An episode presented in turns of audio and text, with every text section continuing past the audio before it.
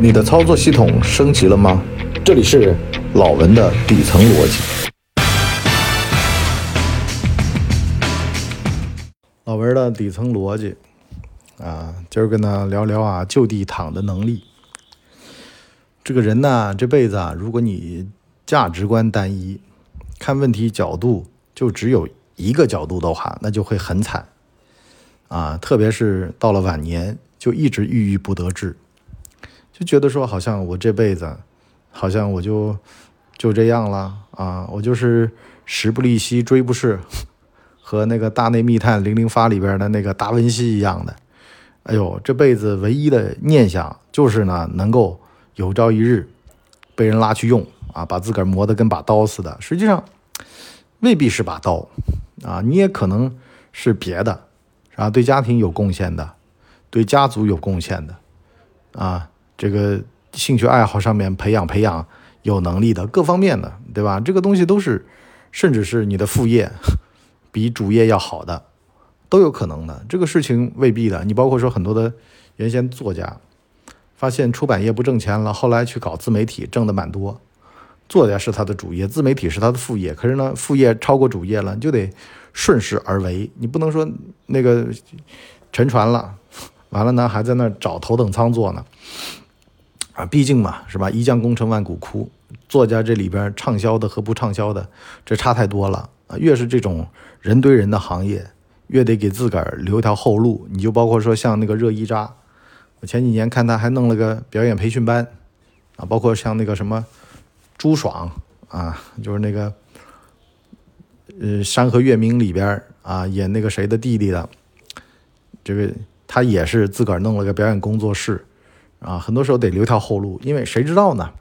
财发在哪儿？谁知道呢？不要价值观单一，不要一个头儿啊热。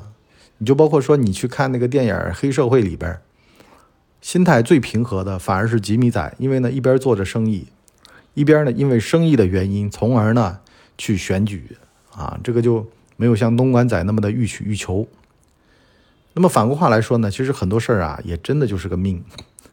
强求不来，你就包括说像这种事业上的发展啊，很多演艺圈的这些老演员，活到六七十岁了才被大众所熟知。你就比如说倪大红老师，啊，出圈的那个角色居然是演一个猥琐老头儿，啊，这老头儿呢是图你不洗澡，啊，苏大强。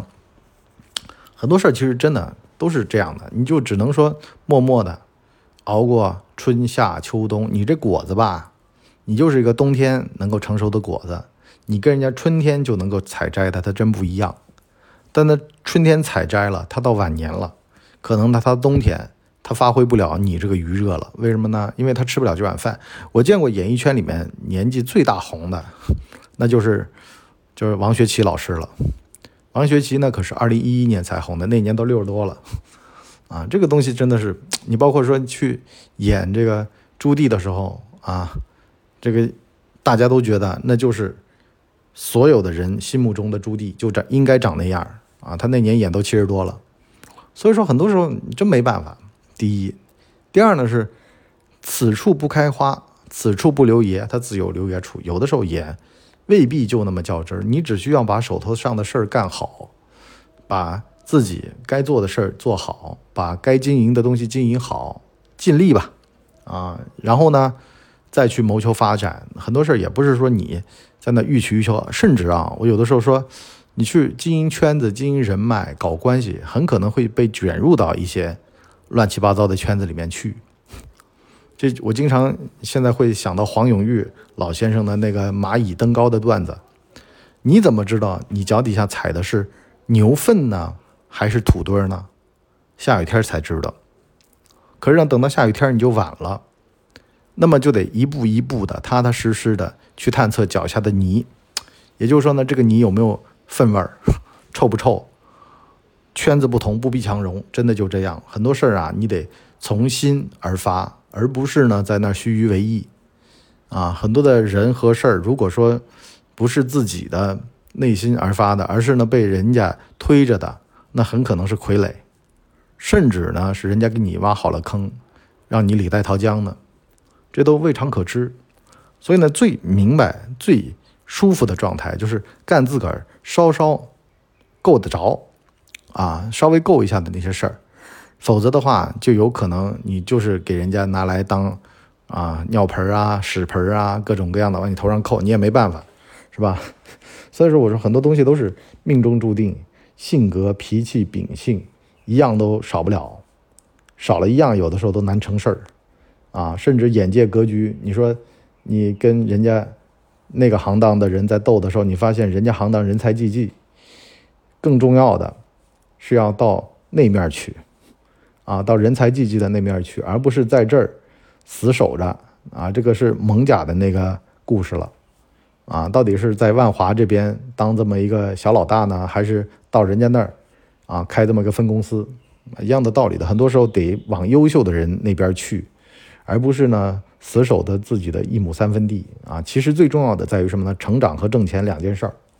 如果能够和你的成长和挣钱有关系的，那就拼命努力去做。如果没关系的，那去他娘的！真的很多事儿，你真的不是你能够努力就行的。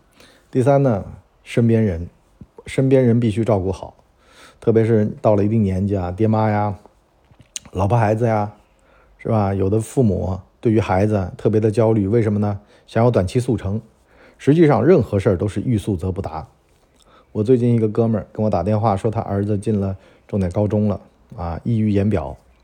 为什么呢？从小就是一步一脚印，踏踏实实的一口一口，怎么送上去的？也就是说呢，每一个培训班，每一个人生没有白走的路的。你就包括说像那个 B 站上面两百九十多万粉丝的那个帅农鸟哥，那哥们儿什么活都干过，一事无成可以说。可是呢，最后拿这个技能在 B 站上成为了一个优秀的博主 UP 主，啊，很多事儿你也想不着的。所以呢，人生反走过的每一步他都算数。啊，不用去想那么多的，你就包括说，像刘畊宏刘教练训练了三十多年健身，人家觉得你百无一用是健身啊，你这健身能跟钱有关系吗？好了，上海疫情一战而红，一炮崛起，现在各路大神都在蹭他的热度，啊，吴尊连自个儿飞轮海里面的陈亦儒都不知道在跳操，相反知道那个直播间里面的刘畊宏。好了，我们今天上半集就先聊这么多，我们付费下半集呢跟各位聊啊。走过的每一步都算数啊，是很难以的煎熬。首先呢，就是家里人得相信你，啊，家里人的支持非常的重要。所以呢，首要的事儿，其实最重要的就是家里人能不能支持你干这个事儿。如果家里人支持，那就去干；如果家里人不支持，那算了。真的，这是我的一个看法啊。但是呢，我们下半集跟大家好好的展开去分析，因为如果没有强劲的火箭推动力，你这个东西实际上。到不了轨道的，甚至呢，半道上就会被换下来。好了，我们下半集再聊。呃，下半集是什么呢？比如说 S 二 E 什么六七零这集，那就是第二季的第七十集啊。我跟您这么讲解，您到时候去找就好找了啊。今天就到这，下半集付费再见，拜拜。我们的节目一般在周二和周五更新，如果有加更的话，应该会是星期日。全网都叫干嘛播客。感谢您的收听，我们付费下半集再见。